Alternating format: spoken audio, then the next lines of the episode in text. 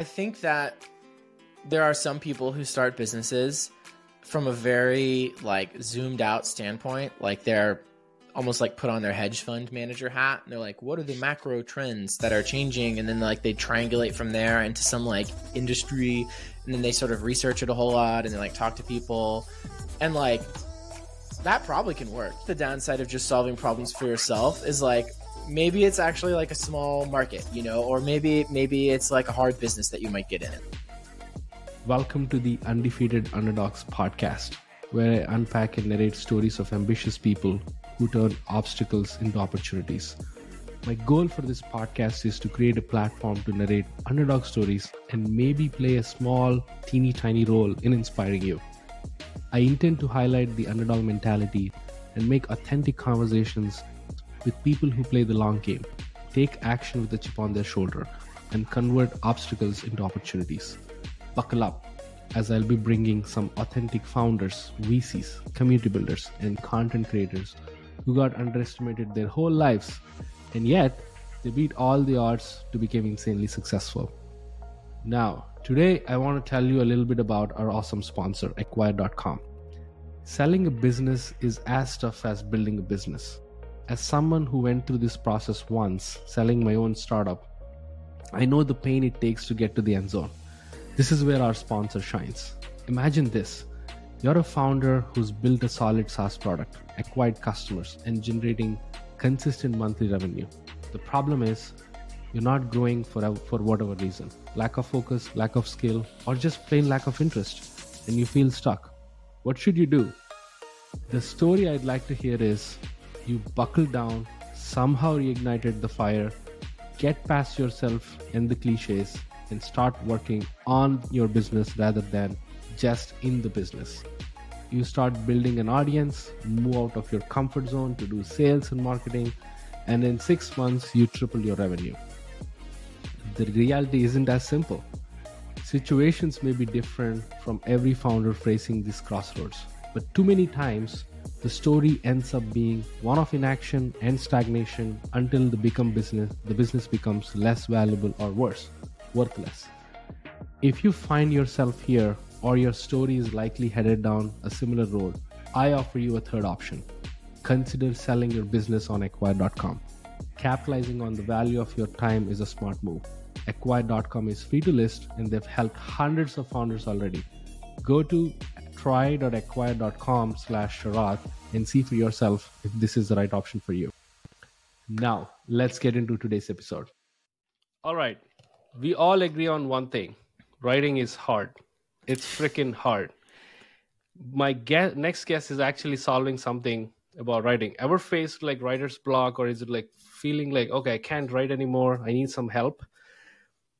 My fa- my next guest, Nathan Baschez, is building Lex.page, which helps you accelerate writing process. Like wherever you feel like difficulty, you know, be it writing on the internet, is building a tool like you know, it's like a genie that pops up and wishes you and eliminates all the all the hurdles for you.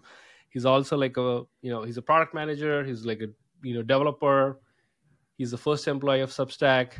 I can go on and on and on about this guy and i'm pumped and he's the first person to actually write code for product hunt that's one thing i want to definitely cover but all things aside i love this guy so much you know he's very authentic on the internet especially on twitter and i followed him so many times uh, this advice is like priceless. I'm, I'm pumped. Nathan, welcome to the show. How are you feeling? I'm feeling great after that intro. Man, I need I need to listen to that recording like as my alarm clock in the mornings or something like that. Wow. Thank, I mean, uh, th- yeah. Thank you so much for having me. It's great. I'm excited to chat.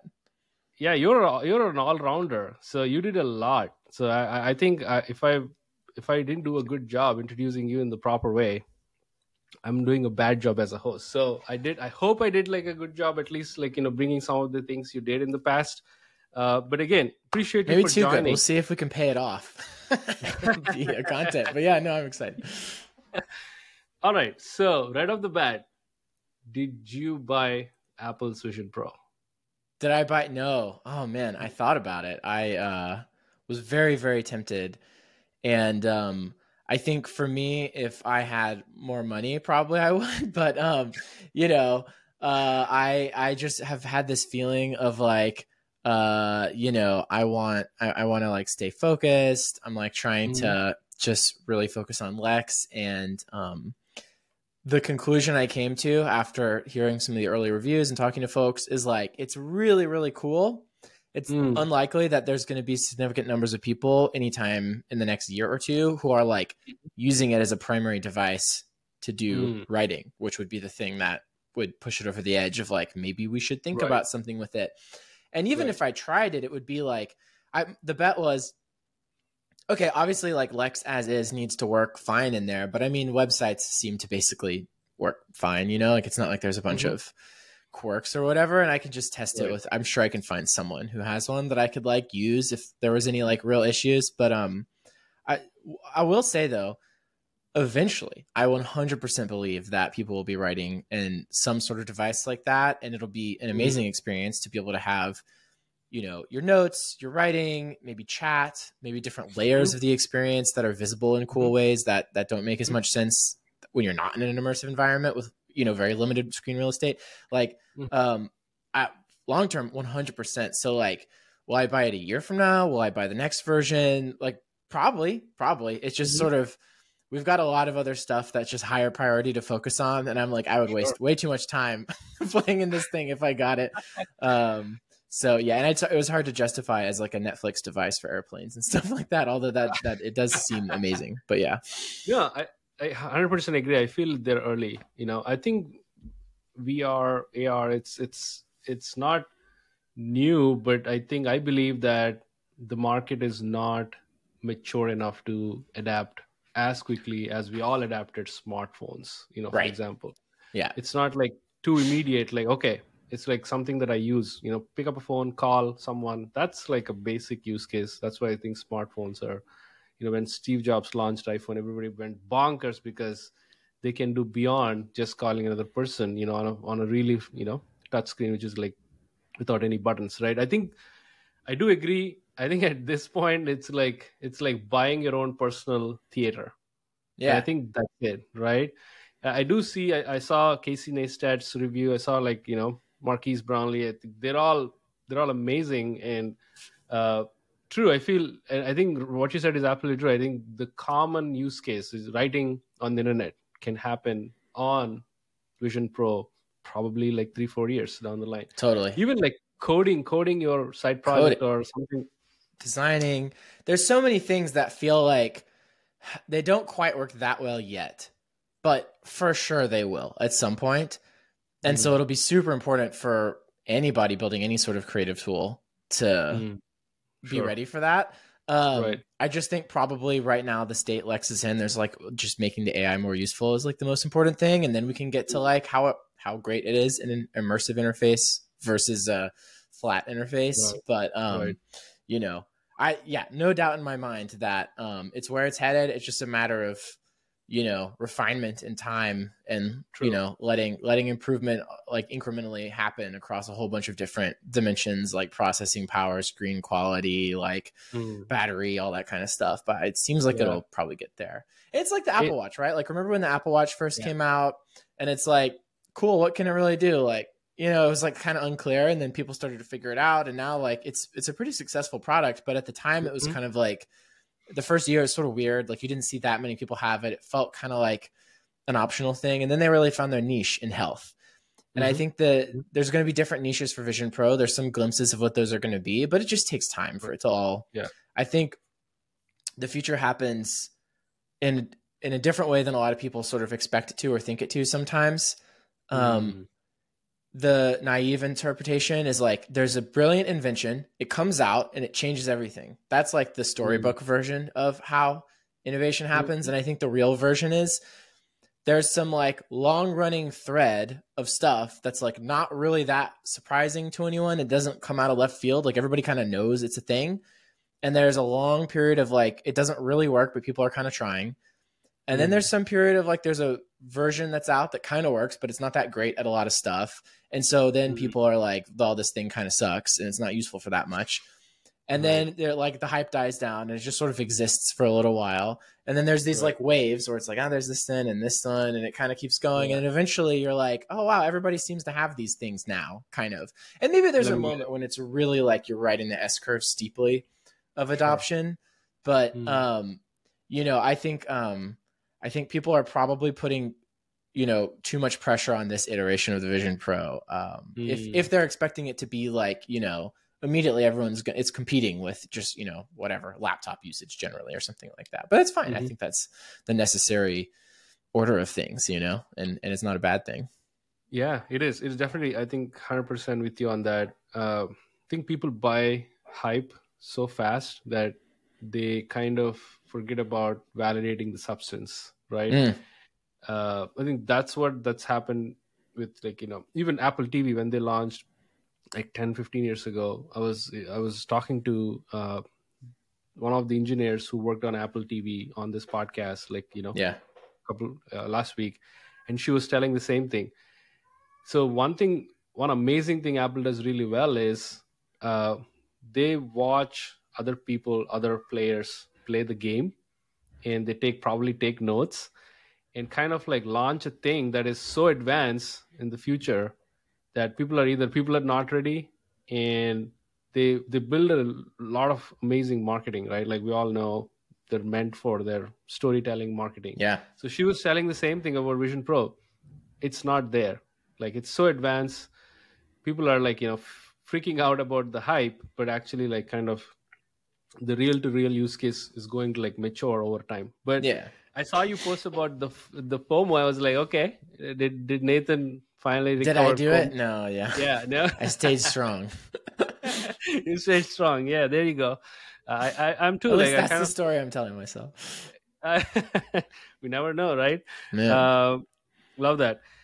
Let's let's go back to 2013. I, I know probably you know on every interview you've been on, people must have asked the same question. Hey, how did you end up working on one of the best products in the world right now, one of the best startups in the world, Product Hunt, right? So I'm also I I fall into that category for sure. You know, since I am kind of part of the ecosystem, you know, for a while, and I'm I'm forever a product hunt, you know, fan bee follower, whatever you want to call it, because I think product hunt gave me everything, yeah every freaking thing. Like the the whole career I made so far is because of product hunt, the community, the network, you know, the love and everything. So, yeah. So talk to me. Take take me through the story of what really happened. How did you ended up writing the first lines of code for product hunt back in 2013?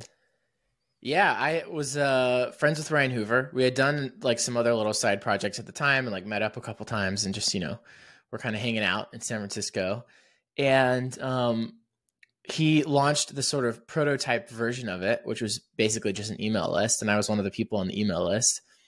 And maybe a couple weeks later, when it was kind of like, ah, people really like this thing, he emailed me and he was like, hey, I'm thinking about turning into like a real website, not just an email list. Like, what do you think? And my response to the email was, I think that's great. I think it makes a ton of sense. And if you want, I could like hop on board and and just build the first version with you. And he was like, cool, that sounds good. So we just started working together. It was honestly as as simple as that. And um, you know, there was some like back and forth on the design and like some of the key elements. I think some of the things that were sort of novel about product hunt were separating out the like name of the product from the tagline and having that structured data versus just like a general forum right where anyone can write anything in the headline Mhm. um having dates be like the main headings and then within that day having all the different products that were submitted that day and then sorted by by upvote within the day. Um and then you know on ryan's side the like community aspect of it was everything right? Like he Hmm. it's been so fascinating. Two of the things that i've been associated with that have been the most successful also were the most fanatical about early kind of like community and user acquisition and and um so like on the product hunt side ryan you know was just had an incredible network in tech and like really like got everyone on board and got everyone excited and Mm. was you know constantly dming people emailing people having coffee with people to just stoke the early community there because he knew like Mhm.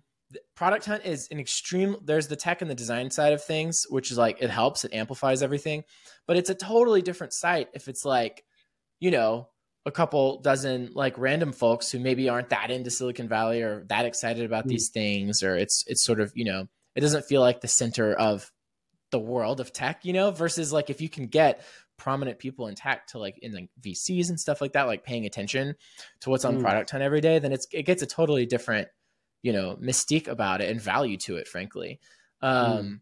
and so that was huge and the the other thing that i've been a part of that was pretty successful that i saw the same thing was substack hamish mm-hmm. McKenzie one of the co-founders he is a writer and he you know formerly was, was a journalist you know full full-time and obviously then went on to found um, substack but mm. just spent all of his time talking to writers and there's mm. been so many other newsletter platforms that were more created by software people and they just kind of have this like build it and they'll come attitude.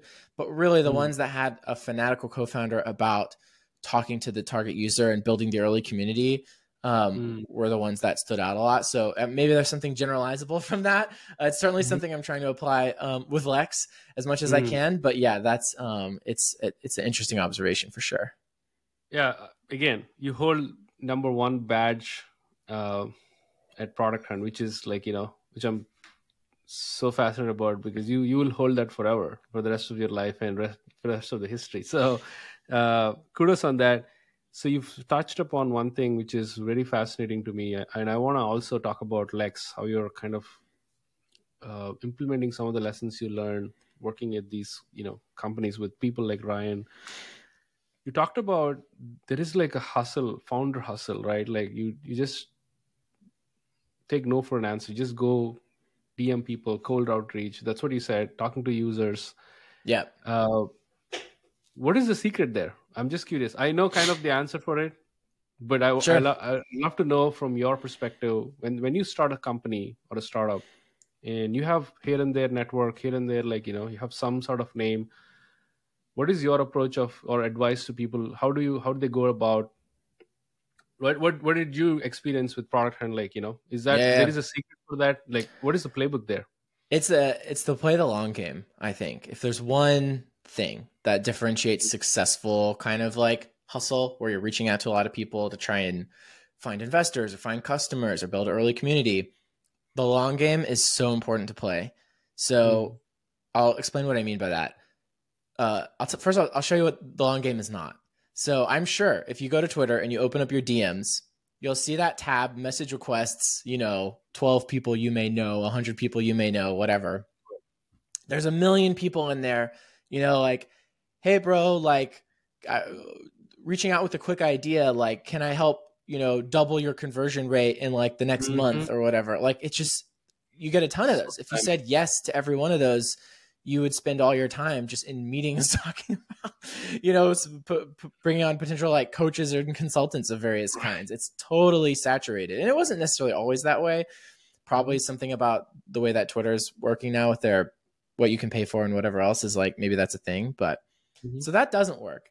And I think people know when they're basically spamming people versus when they're not I think a lot of people though maybe don't understand how to get past that. They just think it's I gotta like email more people, DM more people, spam more people, basically, and it's just a numbers game, right? Mm-hmm. If you're getting like less than a fifty percent response rate, like mm. not necessarily conversion rate overall, but like response rate, you're probably doing it wrong. I think because at mm. least the kind of outreach you should be doing is like plausible enough for someone to get back to you. Hmm. Right. And so if that's the case, then here's here's how you play the long game. First, build relationships in a longer term way and start mm-hmm. with those relationships and mm-hmm. develop early product market fit with the people who already you've got some social capital with, right? Because you've helped them in some way, or you're just like been Twitter friends for a little while, right? Like mm-hmm. that's why mm-hmm. I'm here with you, right? We have the social mm-hmm. capital. Yeah. And so yeah. the um I think I think just being a genuine person, showing up, you know, like making friends basically is like step one, right? And like being useful, being helpful. Mm-hmm. And people want to know how how can I be helpful or useful? Literally, just everyone has something they're working on. You know, especially in tech, if you're like building a new product or whatever, do you know how many people a day send me thoughtful feedback about Lex? Like very few. I do get it sometimes, but it's like it's gold for anyone who's like trying to build something to just get useful, honest feedback from someone who's like legitimately in the target market of like, hey, here's what I loved, here's what I ran into, some some issues, here's what I wish it did, you know, that mm. kind of thing. Like record right. a loom. Just sign up for someone's thing and record a loom and send it to them and be like, hey, huge fan of what you're doing. I signed up and had a few thoughts. Hopefully this is helpful you know, let me know if there's anything else I can do, like rooting for you or whatever. Like that's so different giving versus asking, right? It's so mm-hmm. it's simple, but it's like how many people do it, right? Not not yeah. very many. Um, and I think also there's something to be said for bootstrapping relationships. So like, um, like it uh, with Ryan, the the reason why he emailed me to be a part of the initial product hunt list was and and the reason why he emailed me when he was thinking about turning into a website is because like we both lived in San Francisco and like knew each other through mutual connections. And mm-hmm. so when you develop a relationship with someone and then like more relationships springboard off of that, then that's a totally different type of like that's where you get into the like if you have something new and you're telling someone about it, you get up to the like 50% and above response rates because it's like in the context of a real actual relationship. You're a part of the actual human social network, not just sending someone spam in a DM or whatever. Um, and so to, to me, that's like the biggest mistake that most people make when they're trying to do the kind of hustle thing is just basically thinking that the only way of doing it is by spamming and trying to spam as hard as they can and mm-hmm. and seeing if you know the law of large numbers eventually something will work. The other big thing is once you get beyond that initial phase, to really genuinely focus on improving your value proposition. And sure. again, that's the thing that it's so simple, but a lot of people don't focus enough about it. They think, you know, I need to like send messages to more people rather than I need to make my message more compelling. And not just my message, but the actual thing that's behind the message, the value. Because the real source of growth is when someone tells someone else, hey, you should use this thing. I use it. It's awesome. Like that's yep. how most things actually grow in the world. It's not from the person themselves saying, "I think you should use my thing." You know? Right, right. I love that. I think you kind of uh, knowingly or not knowingly opened up a playbook, which I kind of follow personally. Even with you, the reason you're on this show right now, as we are talking, is I've kind of followed you for a while. Number two, I've kind of like you know, I provided Lex feedback for Lex if I'm if I remember it correctly. You know, I yeah. DM'd you we were like going back and forth. I think this was in 20, 2023. So it took one year, like to kind of give. I think value is something that people abuse. Uh, they kind of like have this misconception that if I just provide my two cents and just sit, stay back, right. that's it. Right? It's a consistent, constant thing that you need to do with certain people that you really admire. You want to be, you know, make relationship with, and I feel. Uh, again that's that's the playbook. And like you said how many people will do that? Very less. And how much length they can go with like you know going following someone like providing two cents repeatedly you know, again and again and again without asking. So it requires a lot of patience. I think long game and being very patient with their yeah. ask is i think like a like a deadly combo i think i would say. I feel even I, i've kind of landed everything what i did in the past by playing that playbook. So uh, I love that. Let's talk about uh, you're you're a product manager, you're a product person, you're like you're a developer, you code things, uh, you're a founder, like so many different different hats. You were you sold a company to GA Dash. it, it is like a it's like you're like like an all rounder, I would say. So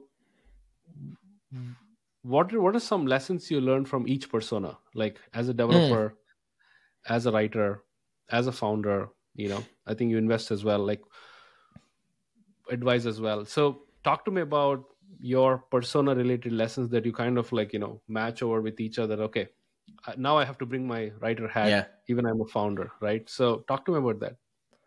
Um it's all been pretty natural and just a solution to immediate problems at hand just pragmatic, right? So like when I was in college, I got interested in startups. I was like, re- you know, reading Paul Graham essays as we do. Mm-hmm. and, um, you know, the first thing was like, I thought of ideas for like, oh, this would be cool to build. And then, you know, I thought, well, okay, like what's the next step? Like there's sort of a fork on the road. Either find someone who can like design it and build it, or one person design it, another person build it, or like try myself, you know, see if I can learn the skills to do it. And so I kind of did both, right? Like I still was trying to find developers and designers to like, you know, work with potentially. Mm-hmm. But also I didn't want to just like only do that. I felt like I should have you know, at least sketches, right? And so then you make the sketches look a little nicer, and then you like read it, how to make, you know, UI look nice, and like mm-hmm. then you sort of like you pick up some design skills, and then like you know, I got in, I got, I was interested in the programming part always. I think I was for a really long time had this feeling of like, oh, I'll just learn like a little bit. I don't really want to be like a programmer, you know, but I'll I'll just see if I can pick up like some HTML and CSS. And then when I pick that up, like maybe a little bit of JavaScript you know, and then you just it's like the next incremental thing, right? And it was always very just sort of like there was no um big vision to become a programmer. Uh, but I just sort of backed into it because it was practical to do so. It was useful to do so. Um, mm. And then, you know, um, ended up like a lot of the, most of my time, like 80% when I was at Substack was writing code. You know, I also did stuff like mm. met with mm. writers and helped host the podcast and like answered support emails because, you know, small team. But like a lot of the time I was like writing code and, you know, the CTO of Substack is like an amazing programmer. So, mm. um, learned a lot while I was there. Um, and, and same thing now, like spend a lot of my time writing code and reviewing code and work with some really mm-hmm. amazing engineers at Lex. Um, mm-hmm.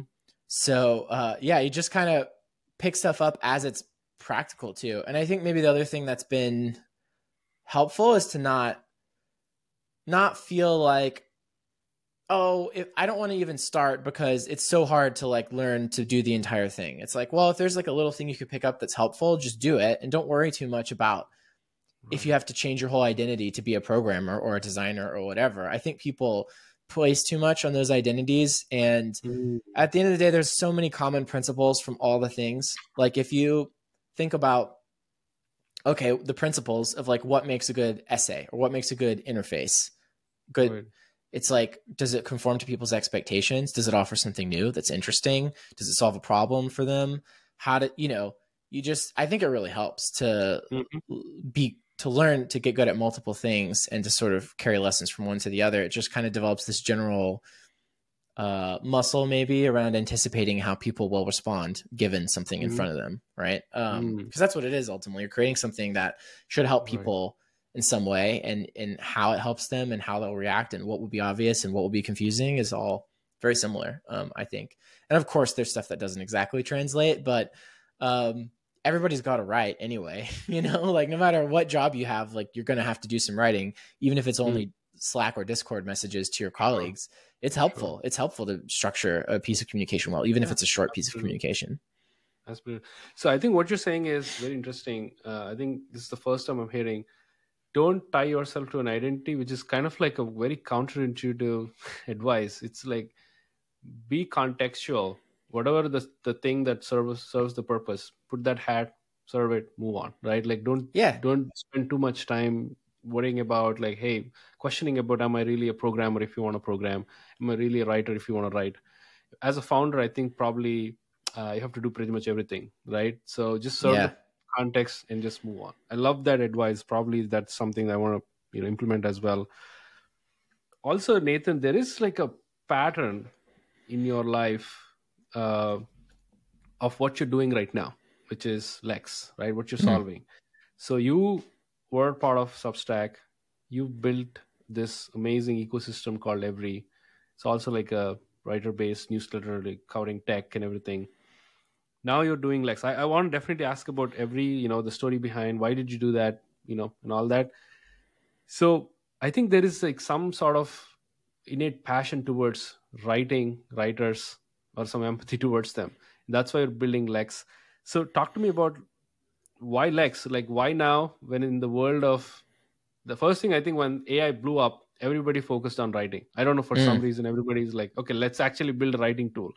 There is copy.ai jasper like so many other tools that are competing with each other doing solving writing problems. So why lex and what made you attract to that problem? Yeah well it's interesting because uh I feel like a lot of the stuff I've worked on in my career kind of ties back to how to help people use computers and the internet to just be smarter, to be able to do bigger things than they could have done before. And mm. so with Substack, it was, um, you know, helping people who maybe they had a job as a writer somewhere, or maybe they're beholden mm-hmm. to like a publisher of some sort, go direct, mm-hmm. own the relationship with their audience, and publish the kind of writing that if they had total control, they would want really want to publish. Mm-hmm. Um, mm-hmm. and and that led into Every because I was like, oh, this model really works, but it would be really cool if there was some way to help writers who maybe didn't have enough audience from day one to start on their own reap the benefits from this kind of model, but do it in a context where they, you know, have access to audience already. You know, they don't have to start from zero, and we can pay them day one, mm. even if you know they don't have subscribers, subscri- you know, that are paying specifically just for their content. Um, so mm. you know, kind of like a magazine, basically, but like built on this new this this mm-hmm. new model of like more more revenue share and more independence for writers. So and then, um, kind of what came out of that was I was writing and editing every day, you know, publishing my column divinations or um, you know, editing pieces that other people wrote. And Google Docs was the primary tool we're using and mm-hmm. I just got so frustrated with it. I was just kind of like on a pragmatic level. It, the origin of Lex initially was something more like how linear probably came out of frustration with Jira, right? Or like Superhuman came out of frustration with Gmail. It was just like, yeah, can't we yeah. have a better tool? You know, like mm. if I right click an image, it doesn't show me like save image as or like copy URL or copy image or whatever. If I hit the keyboard shortcut to bring up the emoji picker, it doesn't do that mm. for whatever reason. I don't know why. It just doesn't work in Google. Mm-hmm. If I there's all sorts of little examples like that. Like if I send you a link, 99% of the time I probably forgot to like share you on it and so you have to request access and then go back and forth. You know, right. the whole stuff with pagination, it doesn't work on mobile web. The mobile mm. app, if you use it and you've got like track changes on, you type a letter on your keyboard and then you have to wait like 10 seconds for it to show up and it's just basically it's functionally yeah. like unusable if you have mm-hmm. like suggested changes in a document. So all those things kind of added up and i'm like it would be great if there was just a better tool and i just I, I would like to use it personally and so like i don't know just nights and weekends like i'll start hacking something together and seeing how far i can get right hmm. and then this whole separate train of thought was there around ai where i was kind of like curious what it could do right and i had no idea i was like okay it's clear that you know gpt-3 is like really good in some ways but it's unclear what you'd use it for it, it hmm. creates this really impressive sounding output but um you know how would it actually solve problems for writers mm-hmm. and the sort of dot that i connected early on was like well okay one of the most common problems and frustrations i have as a writer is i get mm. stuck i'm writing a draft i don't know what i want to say next it's a painful mm. experience you know you like mm-hmm. beat your head against the wall maybe you just like go to twitter or something which is what i would normally do um, mm-hmm. Hmm. With with Lex, you just type plus plus plus, and the AI generates a paragraph. And and the idea is not necessarily that you would use that paragraph all the time or that it's perfect. It's more sure. just that it gives you something to do to sort of unstick you. It gets the juices flowing. It's like, oh, that's one way I could take this. Interesting. And a lot of times, even the things that it's wrong about, the the reason why you don't want to use it is useful because that gives you something to react against, and you're like, ah, well, no, I know what I actually do want to say because of this, right? Um, right and so that was kind of like the first feature set um, of Lex, and mm. uh, it, you know did way way way better than I ever could have hoped for or expected. and then from right. there, it was kind of like the big decision is okay, well, what do we do with this, right? And we came to the mm. conclusion that it makes the most sense for it to be its own company. Like you, you don't want to like bury a venture backable tech startup inside a media company, and they're they're basically just two different right. businesses. But right. I never would have started working on it honestly if I thought that inevitably it would be its own company. It just started as like a side project for every, and then it just kind of like took over a lot of stuff. Um, right. In a way, that was awesome, and I'm super happy to be working on it now. But it was it was unexpected, you know. Um, so yeah, that that's kind of I guess the progression, the initial inspiration for Lex. The other mm-hmm. thing I'll say that's interesting, maybe also speaks to the previous question you're asking, is the kind of ping pong in my career between being on the tech side and being on the writing side. Mm-hmm. Um, and every was really the main and only time that I've like, you know, 90% of my time I was like working on a piece of writing, either my own or helping someone else with theirs. Mm-hmm. And when I was at Substack, I was, you know, writing code like for the settings screen or whatever and thinking, God, it would be so much cooler if I was like working on a newsletter that I had a cool audience and I was like making cool points and creating, you know, that that just felt like it would be way more fun. And then I did that for a while and it surprised me how I liked it, but I didn't feel like I could write forever. It felt like I Mm. had sort of like a timer on it where it's like if the premise of this is I'm like writing about tech and strategy and startups and product and all this kind of Mhm. stuff, like basically I want to be doing that and write about it sometimes rather Mhm. than writing about it all the time. And I just like felt like I, I couldn't do it forever. So it was a big, I think, background thing of like, I had to, st- I really had to just do it to learn that lesson. I didn't know beforehand that that's how I would feel. But then when I Mm. was in it, I was like, oh, this is becoming more and more clear over time. And now that I'm back to building software, I'm definitely like, yeah, this is the thing that I'm probably going to do my whole career is like build software and write. Like it's a big part of what I do, but it's great when it's like 10, 20% for, for me right now, I guess maybe it, it could always change, but it feels like I see no end date for this. There's no like looming, I don't know how many things I have to say about this, you know, or how many Right. things I, I could do that. So, um, that's an interesting thing where like maybe everybody's got different preferences around that, you know, because then there's some people who I worked with at Every who like had been doing like, you know, tech and marketing and stuff like that. And then like it was a dream to be able to write. And now it's like, thank God I get to actually just write all the time. That's what I really want to be doing. And so it's a very personal thing. And I think it helps to experiment with different stuff and try Mm. different things. And if you have this feeling of, you know, if you're really being honest with yourself, you definitely can't be doing this thing forever. Like, take that seriously because it's very possible to have like just your baseline happiness increase, you know, by like a couple, like a Yep. 100, 200%, just because you're doing work that's more suited to you on a day to day basis that you don't feel like the time is running out or something like that.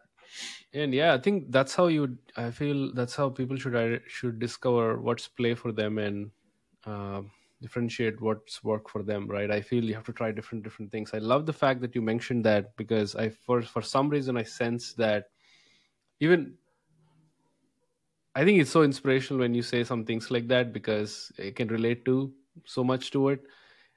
I do community building i do content writing i build products when it comes to building products i don't know for some reason there is this the baseline happiness immediately you know appears like you know oh wow this is Mm. like something i want to do okay i want to like you know hack how how to talk to people how to like market it like you know so on and so forth there's the mind triggers immediately like okay these are like 100 different things you can do right so i feel finding that itself is so uh, i think there is a gift a lot many Yeah. people struggle like just figuring that out. So i love that.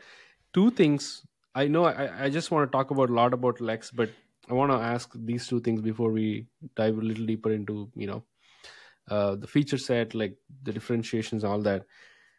A it, it seems like you at substack you were coding and you wanted to write so you built every. At every you saw you know how terrible like you know the tool is working not working for you and now you Yeah. wanted to like you know build lex. So kind of like you're doing some things for yourself fundamentally. So there is a lot of upside for it. I do things for myself. I see i, I can empathize talk about ours you know the upsides. But i, I want to understand what is the downside of doing something for yourself? Oh, good question. Um I mean I think that there are some people who start businesses from a very like zoomed out standpoint, like they're almost like put on their hedge fund manager hat and they're like what are the macro trends that are changing and then like they triangulate from there into some like industry and then they sort of research it a whole lot and they like talk to people and like that probably can work. You know what I mean? Like I don't I, I'm not here to say I, I don't I don't know what the best way is to do things.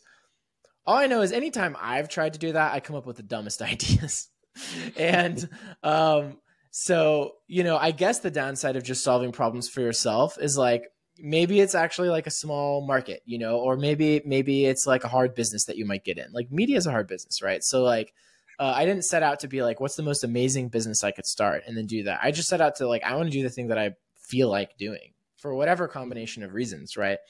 And then you learn, like, oh, maybe it's kind of a hard business. Maybe I like don't feel like having to have an opinion every week on tech things. Like you you start to run into those things, but Mm. um it's hard to know before you start. And I feel like learning by doing and then just t- and like touching the hot plate and kind of like it's that's how you like really learn.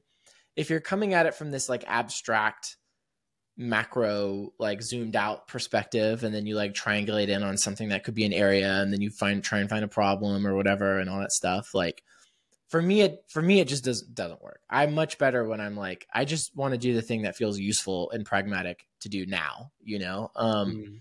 but yeah i think the downside is probably um i could and i think i actually have added these layers over my career more and more add the sort Mm. of like well if it worked what would it be and is that the Mm. most exciting thing versus some other thing or whatever? You know like there i think there are some some layers i'm adding but i feel like i'm i've i wouldn't i don't regret the order that i've done things because like i had like one thing that we haven't talked about is my um first company hardbound.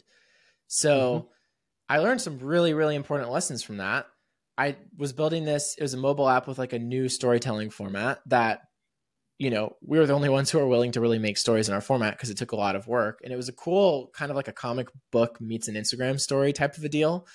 Mm. um and like it was hard to make so we made them. And when we managed to write a story about a topic that someone was interested in and you know get it in front of them and they download the app and they tried it they'd be like whoa this is really cool.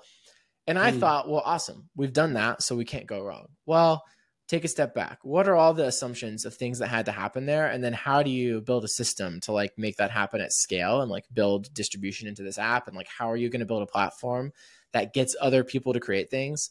Well maybe you Mm. need to make creating ha- less hard. Oh well then who's going to do it? and you just start to an- open up all these wormholes.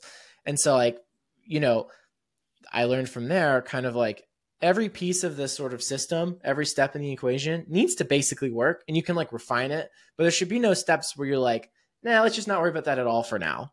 You know Hmm. we'll get to that later. First let's make this piece really awesome and not control for these other things. Let's just focus purely on this. So it's like in hardbound's case that didn't work right? And so everything i've done since has been has not had that problem. And then you know i've, I've had other problems but i keep kind of like triangulating i guess and, and learning. But yeah i do think um i do think there are downsides to the approach. Maybe i could have triangulated a little bit uh faster on some things but you know Mm. um I agree learning to as we go. Yeah learning by doing is the best thing right? I think i, I do agree uh, also i think to, to add on top of what you said i feel like doing some things for yourself means you're in your own bubble. Like Mm. often you kind of go into the same loop again and again and again. Uh, you make progress but you kind of like move away from reality in a way because you're doing Mm. it so passionately for yourself i think there is there's there should be like another persona inside you that that could that should question hey is it like really worth the effort and time that you put in yourself like while building this so yeah, yeah. i'm not saying that you need to play like a devil's advocate if that's not being like or being a pessimist about the thing you really love to do it's just that you need to like you know swing a little bit on the outside and see like you know from a third third eye whatever it is right? So yeah. uh, an- another question i feel like you're you're you seem to be very self-aware you know? You kind of like pick those signals uh, that you want to do you don't want to do. So talk to me about uh, i don't it's it's really fundamentally an important skill for a founder to develop self-awareness right? But in your opinion how should one develop that skill when they especially in startups Yeah. It's super hard. Honestly, I mean, in some ways I'm probably pretty good at it. In other ways, I'm definitely not good at being self-aware. Like the whole thing that I realized about how I probably had like some sort of expiration date for how long I could have an opinion about a tech thing every week, you know, and be doing that Mhm. versus building software. Um at some level I probably knew that that was true, but I was really it was hard to look at it because the implication of what that would mean is, well, what's my role here at this company that I am a co-founder of? You know, Mhm. that's kind of like what we do is publish writing. So, like the main thing that needs doing is writing and finding writers and editing the writing and like you know, um, I also knew that I didn't want to just like edit other people's writing all the time. Um, so um, I think to have courage to look at things that, well, this feels like it's probably true. And even though the consequences of that are like maybe big or scary potentially, like it's worth looking at it, you know? And mm. so I think maybe the um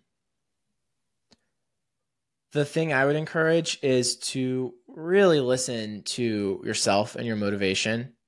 And when it feels like you're kind of kicking the can down the road on something mm-hmm. that's like not quite working and you're trying to live with it, just facing it directly, thinking through like what's the worst that could happen, talking to people about it, all that kind of stuff I could have right. done a lot more of that a lot sooner, but I was very myopically focused on, well, I just need to make this work. I can worry about that other stuff later. Like we need to we need to grow this thing more, you know? Um and um and also what it meant for, you know, like if you co-found a business with someone, like it's tough to be like, I'm not sure that the thing that this business does is something that I would be happy doing indefinitely, right?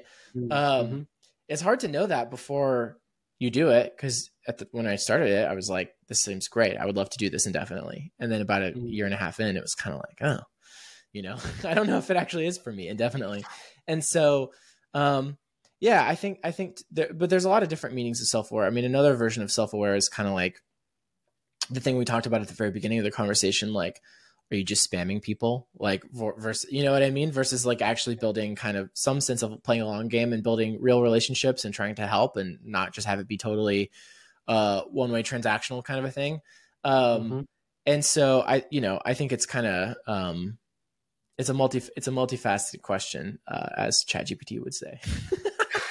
But um, you know it's uh it's a good one for sure. And i don't know if there's one simple answer other than um probably listen to the things that you kind of feel but might be a little scary to look at. Like just try and look at those make them explicit talk to someone about it and really just as a thought experiment think through what if. What if i actually went with this feeling that i have and how scary and bad would that be and what's the right way to go about doing it? Because a lot of times what people do is they ignore it and then it comes out in like a worse way later on. That's something that i'm for sure guilty of um, where you just mm-hmm. you don't uh, kind of courageously look and say well, what's really going on here and what should really be done about it? And you just kind of like suppress it, you know?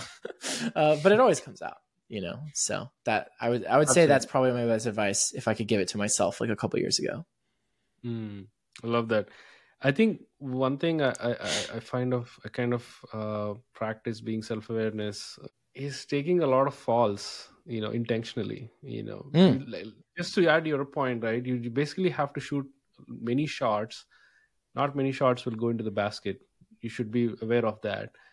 But you have to do it again again and again and again you know? Some things work some things doesn't. I think by falling and in that metaphor like not going through the basket is okay maybe i should adjust you know maybe i should you know take a leap or whatever it is like you know according to basketball reference. That's a terrible way of explaining but the point no, yeah. is i think you basically take a lot of shots. I think you become more self-aware by taking a lot of shots. I think that's one thing I kind of practice myself is to take a lot of shots you know? Uh, what is the so you you seem to be like an idea guy. What is the craziest idea you ever had? Oh man craziest. I've had a lot of dumb ideas. I don't know if it would qualify as like crazy, but it's just kind of like funny. Like this is an mm-hmm. example, and actually, some places are starting to do this now. It's like the okay. it's like a funny thing where you like think of something and then places do it. so right. this is so stupid. This is one of the first ideas I had when I first was thinking about like building some sort of business at some point. So ice cream, right? Mm-hmm. The best part is like when you get the right combo of ice cream and cone. But yes. a cone is like you get all ice cream and then you get basically all cone. So like this is solved in other areas. It's called a dip, right? So like you dip a right. chip in salsa or like whatever, you know. So like why don't you make an ice cream that's like just soft enough to support like a chip, like a cone chip basically, right? Like that would be great. I to me I'm still think it's brilliant. There are some places like there's this place um in LA called Jeni's where when you get a bowl, they'll give you like a little cone chip, but it's like just one. Like I want a little baggie, you know? Like I want like it's like when you when you get a burrito and you get the little baggie of chips, like I want that, you know? Yep. Um so uh yeah, nothing to do with tech. Um, but Nothing yeah, they're they're throwing it out for you. I was I was more expecting about like some sort of tech idea that that probably will inspire me and the listeners. But yeah, I'll take that. I'll take that. Probably if you want tech ideas, I got them. I got a startup ideas document we can like go through or whatever. yeah, yeah, yeah. I mean, you know, drop drop one or two. Like that's like if Alright. you. I think the question more I want to explore here is you seem more of an idea guy. If you weren't doing Lex, what would Mm. you do? You know, if given a chance, for example, hypothetically, in alternative world, uh, what would Nathan do or focus on if we were That's a good question. Um, Lex? I'm looking at my startup ideas document right now. Um, it's so funny. There's How- some there's some of all, how ideas many- in here that are like, there- what's that? How many how many of their uh, ideas are there in the document? I'm just curious. Uh, it's a bulleted list. Let me see. Make it a numbered list. Uh, only eight right now because I don't I, I don't add okay. things to it very often. Like it's not like an active Okay. thought in my head. I'm really pretty I'm pretty focused on Lex and I'm pretty happy with Lex. Okay, so there's two. I have two ideas that if I weren't working on Lex, I would probably do. I don't know which one I would pick. It kind of depends on maybe I do a little bit of both for a little while and see which one felt like it was gaining more Mhm. steam. One is more of a layup, and the other one is like a bigger a bigger shot. So the Mhm. layup one, um, in the process of building Lex, there's so many basic things that we need to set up in order to create a good system for communicating with and learning from users. I feel Mhm. like you could kind of bring them under one umbrella and make a much better product. So basically combine FAQ help desk type stuff with changelog updates with the like chat chat bot type experience of just like, you know, ha- allow the user to ask questions and then have AI answer it for them about like what our product does Mm. and like making a better experience for teams to more efficiently keep their things up to date. Like, could you connect with GitHub, for example, and like Mm. when stuff gets merged into main, it like tries to figure out what it is, maybe asks some questions of the person who merged it if it needs to, and then like auto populate changelog entries based on that, and then auto update your FAQs, which are more evergreen. And there's like Mm. stock and flow, right? Like your FAQs are kind of like your stock, and then your changelog is your flow, right? So like, but they they're separate. You need both of them. And no one's really built like a great thing for this. We use Canny, and I I love Canny for collecting user feedback, but um, it doesn't do all the things that I just described. And I feel like with AI now, Mm. you could you could probably make something that's awesome that um, would save teams a lot of time. So there's kind of like a save time, save money angle on it, but also I think help people get to product market fit faster or mm. maintain product market fit. Like no matter what kind of stage your business is at, you always need to be reacting, understanding and reacting to like how people are behaving. So also if you can connect it to analytics data, subscription data, all the other stuff, like here's what your most valuable users are saying, here's what they're asking, that kind of stuff. Like here's what features people are not using, here's what future people are using, kind of like some sort of smart AI layer around the information flow to and from customers is like that's one idea. Sure. And it's funny because I to me it's sort of like a layup, but it's it's that's I think not really an easy or straightforward Yeah. thing to build. But I don't mean a layup in the sense of um, it would be easy to build. I mean more like I think that's a good SaaS business. I don't know if it's a venture SaaS business. Like maybe it is. It just it's very crowded market, right? So that part is kind of tough. Yeah. Yeah. The other idea is um, instead of a, focusing around a writing and creation tool, focusing around a reading experience that's mediated by AI. So Mm. you know, there's a lot of companies that have sort of attempted to do whatever, like article curation and stuff like that. And I think all of it's pretty much wrong. And the thing that I would do is build like, okay, so people go to ChatGPT for like Google. What's the AI? Ver- well, if Chat ChatGPT is to Google as question mark is to like Twitter.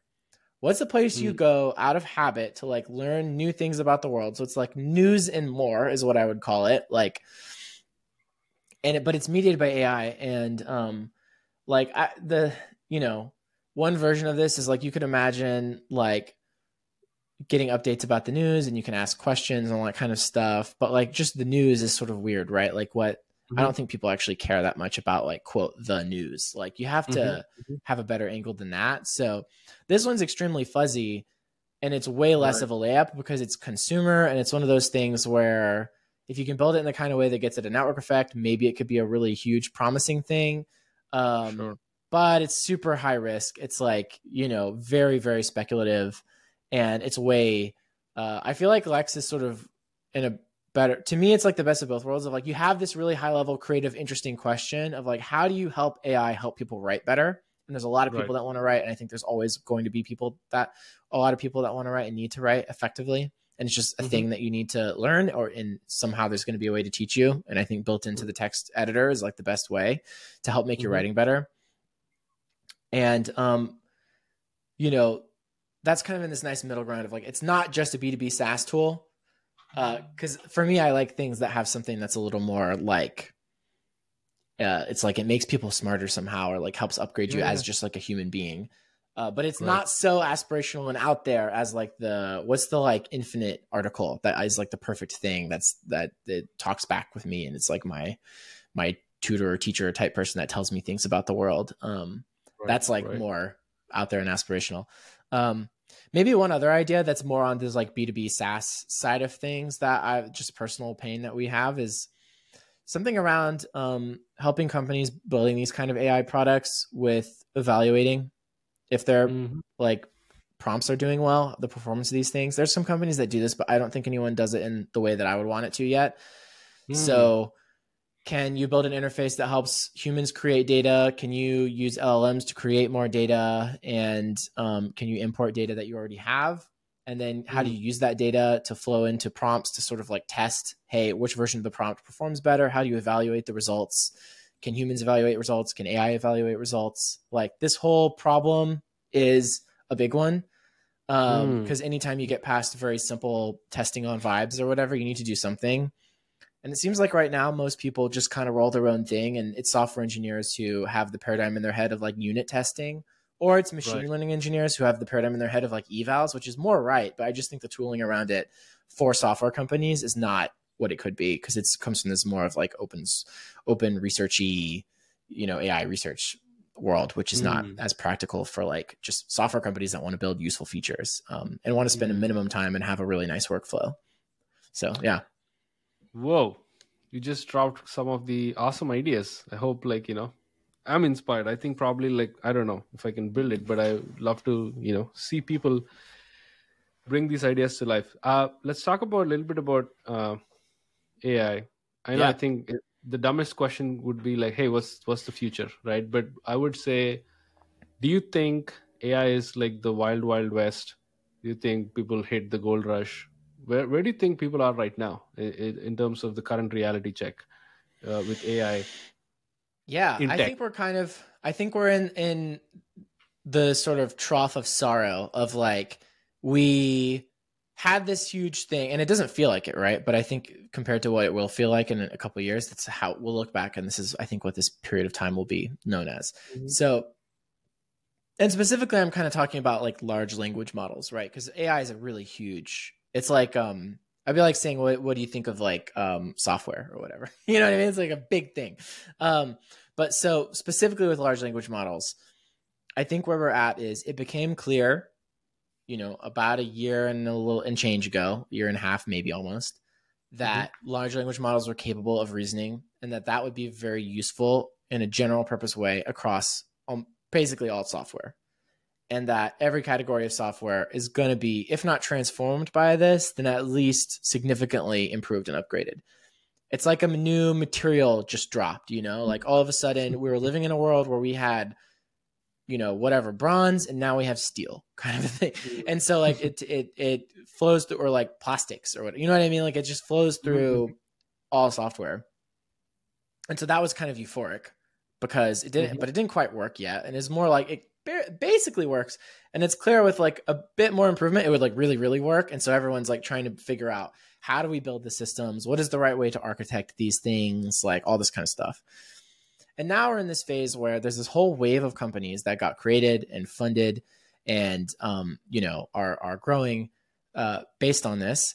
And then there's always the you know existing companies that adopted it built it into their technology and now it's kind of just like we're we're figuring it out. It's getting deployed. People are figuring out what patterns work. People are, you know, refining things and it just it takes longer than it might seem to to do that right or like because mm. like usually the thing that kind of feels like oh it's a wow demo or whatever like it takes a lot more work to actually make it a growing sustainable business and so mm. i think what we'll see over the next couple of years is some companies that were started during this period will emerge as like native new things that are awesome and will grow on to be amazing companies of course a lot it won't work out you know, maybe there'll be some nice acquisitions and there'll just be a bunch of shutdowns. Mm-hmm. And then, you know, the technology will keep progressing, it'll get better, and all the things that like work kind of okay today will start to work really amazing. And also it'll unlock new use cases that do- it doesn't work at all today, but because people aren't really trying, it doesn't seem like possible. And mm-hmm. so um I think that, and also the other big thing is the cost is going to go down, right? Um, mm. because as the economies of scale get built around like you know the data centers and the manufacturing of the chips, and there's just like this whole bottleneck right now around GPUs right. that, um, yeah, I think inevitably at some point it will be a little bit more chill than it is now, um, and so the cost will go. Also, open source will become a thing, and just like in general, the world kind of economic patterns like take some time to sort of sort themselves out but eventually it'll kind of sort itself out, which leads to efficiency, which leads to cost cuts, which leads to people being able to deploy it in more places for more kinds of tasks, right? Because right now you can only really deploy it in areas where you can support the cost of it, um, sure. which is not as not as much, obviously, as um, it, as it could be. So, hmm. um, anyway, yeah, I think um, I, th- I, think it's an exciting time for sure. But I, th- I think it's a little bit of a lull, if you ask me, which sounds kind of crazy because mm. there's so much stuff still happening. But compared to like a year yeah. ago, it was sort of a lull. But I think over the next year or two, we'll start to see these these things kind of establish themselves as like, oh wow, they made it. You know, it worked. so what is uh, absolutely? I think uh, it. Yeah, I, I keep hearing the same thing, which what you said is we're still early. There's a lot much to do. You know, the maturity is not there yet. The mid-wit theme, right? Like you know, we're yeah. still not there yet. You know, it take it takes some time what is it what in your opinion what is a use case that's impossible right now becomes possible in the future using ai oh uh, that's a that's a tough one i think basically there's something about continuous learning that is fascinating to me that i think will unlock a lot so right now you pre-train a model. It costs a lot of money to, to build like a competitive big large language model. And then you can do reinforcement learning from human feedback on it. And that kind of gives it a particular flavor right? Um, mm-hmm. and um, then then kind of it just gets puts in developers hands and then there's not a lot that can happen. You can sort of fine tune it but you can't really teach it new things through fine tuning so you basically have to inject context in the prompt in some sort of smart way and just have it apply mm-hmm. its reasoning to that context that you injected but the whole mm-hmm. process of actually figuring out what's the right context to inject is like, I don't know, what's like kind of near here in vector space, or can we hallucinate an answer and then find what stuff is actually near that in vector space if that's like a better method? There's like some, you know, different tricks that people are doing. But um mm. it's not how the brain works, right? Mm-hmm. The brain mm-hmm.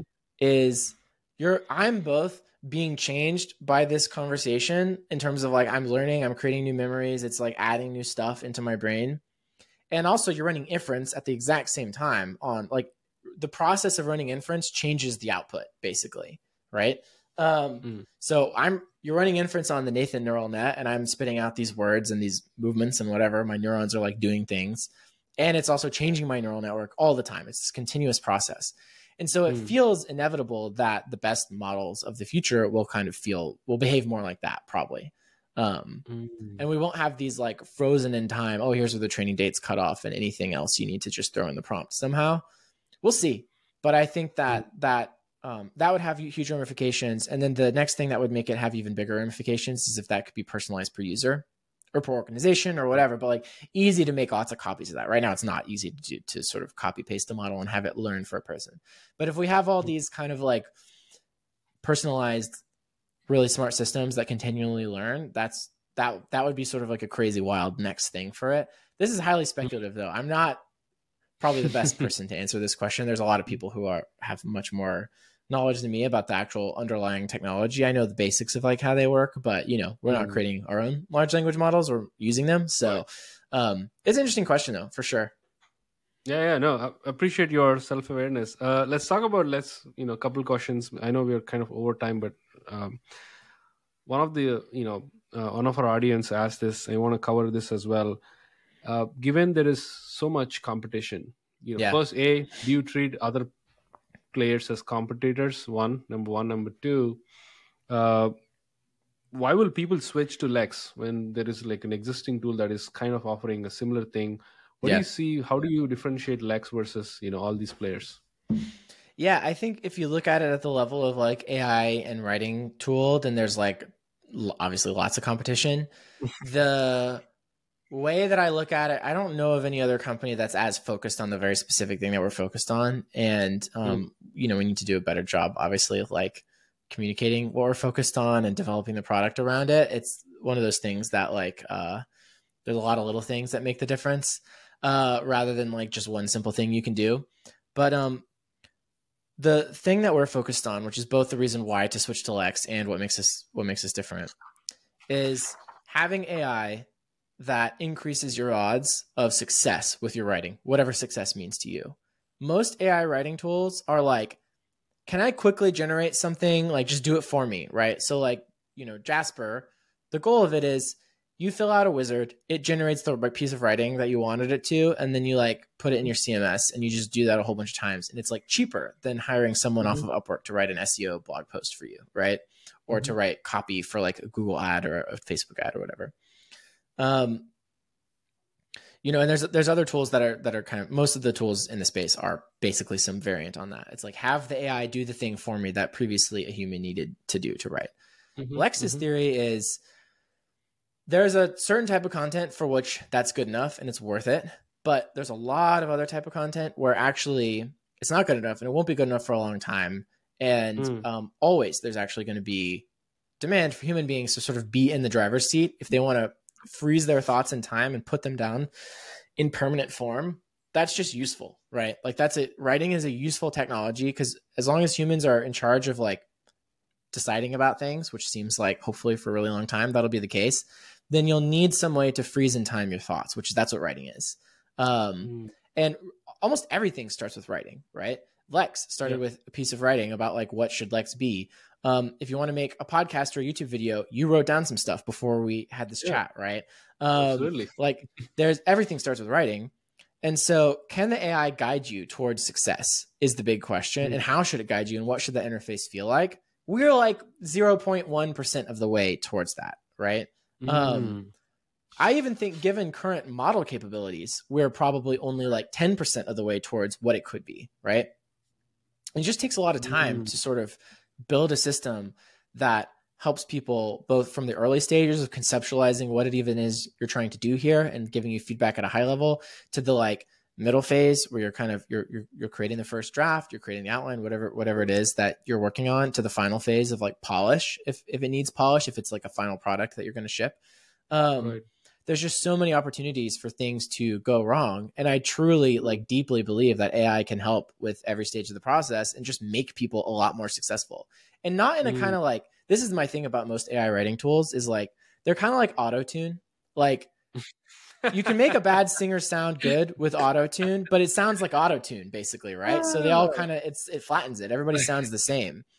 And like i'd rather have lex be instead of like like maybe there's you could turn on auto tune if you want but ultimately that's not that valuable. The real thing is for lex to be more like a rick rubin Mm. where it's like how do you uncover what you're actually trying to do and say?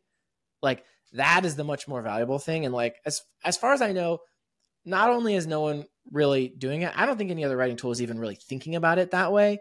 It's just like literally there's a competitor called wordtune right? So if it's on, like I, you know what i mean? Like i think people i think people think about it mostly like it's a, it's do it for me automate it for me and like kind of the auto tune thing which look Mm. there is value to that and like i think for bringing up the floor of writing that's great but like and, and we should Mhm. have that and we do have that as a part of lex but i think Mhm. raising the ceiling and helping you think more deeply about what you're trying to do and oh, at a high level how do you Mm. guide people towards success um that is i think that's the reason why people are going to choose what tool they write in the future and i hope it's lex but if you Mm. think about it from like an economic standpoint to write there's sort of a cost and an anticipated or desired outcome and so most writing tools now are like totally just focused on the cost side of things, but the outcome is what really matters, right? And so we're focused on the outcome side of things.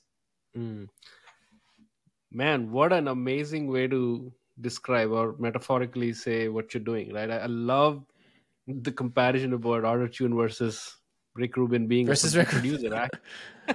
Nice. Maybe you should you should use that in one of the landing page. I don't know, like you've been testing copy on the landing Yeah, yeah. page, right? Probably that's I think the fantastic way to differentiate Lex from other players. Like there are Yeah. players who do auto tune. We are the Rick Rubin of music or writing, Yeah. for example. I love that. I love that analogy, and I also like kind of uh, kind of learning from you is the fact that AI is not going to be uh, or deliver. It's not going to deliver a perfect outcome. It's going Mm. to guide you to the perfect outcome. I feel that realization is something that I'm kind of also, you know, adapting to myself. I'm also kind of building like a side project which is AI driven. It's basically what it does is it's called Guest Lab. Sorry for the plug, shameless plug. But no, what yeah, it I'm does excited is hear about it. it's basically i'm a podcaster i do research i spent like three four hours on you talking about doing like a little bit about what you did in the past and all that. It's human work right? So Hmm. the thing i'm building is going to kind of speed up that research. Hmm. by for example what we do we're right now solving is to uh, take your linkedin plug it there. It's going to ai is going to give you 10 topics to discuss 20 questions to talk about. And some of these questions are generated by ai i, I just literally print out you know, i wrote some notes but i just print out some of the questions from ai so they're thoughtful they're insightful. You can kind of like mix and match. So it's called guest lab but that's what we do like you know kind of Cool. accelerate. And same thing uh, in, in the beginning i thought like the ai is going to give you give me the perfect research. But as i'm using the tool it's no. It actually helped me six hours to three hours Yeah. hopefully three hours to like one hour like that's the goal so that i as a host become better uh, doing research in the most fast way and ai is going to guide me hey that's not the right question probably this might be the right question right so Totally. uh, The thing to me that would make it even more incredible is if you had, I mean, maybe you're already doing this, but like you studied what makes successful interviews, right? And like figure out the No, principles behind it and apply Yeah, it as yeah, like yeah. Yeah. yeah. Manually yes yes. Manually yeah i know kind of like you know what makes an interview successful. Yeah go ahead go ahead. I didn't mean to but yeah you. just like if you could help people. So like this is my theory is like um for a lot of these types of things um there's actually some pretty fairly simple principles and you just actually need to remember to apply them consistently. Hmm. and that's the hard part is people just forget or they apply them in too straightforward of a way and it seems it comes off as very cliche Hmm. um but like to help people sort of creatively with their own voice and saying what they want to say package it in a way that fits the kind of things that the, the human minds like can interpret and understand and it feels clear and it feels interesting is like i don't think it's this magic mysterious thing that it takes special you know charisma from from god or something like that it's like i think it's more like the checklist manifesto of just like there's some basic rules and you actually just need to remember them um, and that'll Mm. take you 80% of the way maybe not 100% but like pretty far um, so uh, that's the goal of a lot of what we're doing with lex is to apply some of that idea that if i had to say maybe there's like one like sort of peter thiel like what's your secret or whatever that i think maybe that would be it is Mm. um it's a lot more like you just need to remember to wash your hands which is the famous example from the checklist manifesto is like doctors just like washing their hands if they just remember to wash their hands they would like have a much Mm. better ratio of like patients that make it through complex surgeries versus that don't um Sure. i think for for writing it's the same thing Mm, I love that. I probably like I might steal it from you as well. Like, what is the fundamentals of uh, interviewing, and probably that apply that over time in the tool. Like, same thing what you did with writing. yeah Nathan, I think we can go on and on, but I also want to respect your time. and you know, if, this has been a fun, fun, fun conversation. There were, like there were predictions, there were lessons, uh, there was philosophy.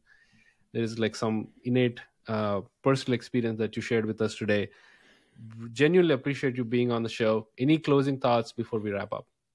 Oh, just you know, thank you so much for having me. It's been I, I love chatting, and if anyone who's listening um, you know wants to chat or connect, Twitter is probably the best way. I'd love to hear if there's any like questions or whatever. I'm always happy to uh to hang out on Twitter. So just just Yeah. at mention me.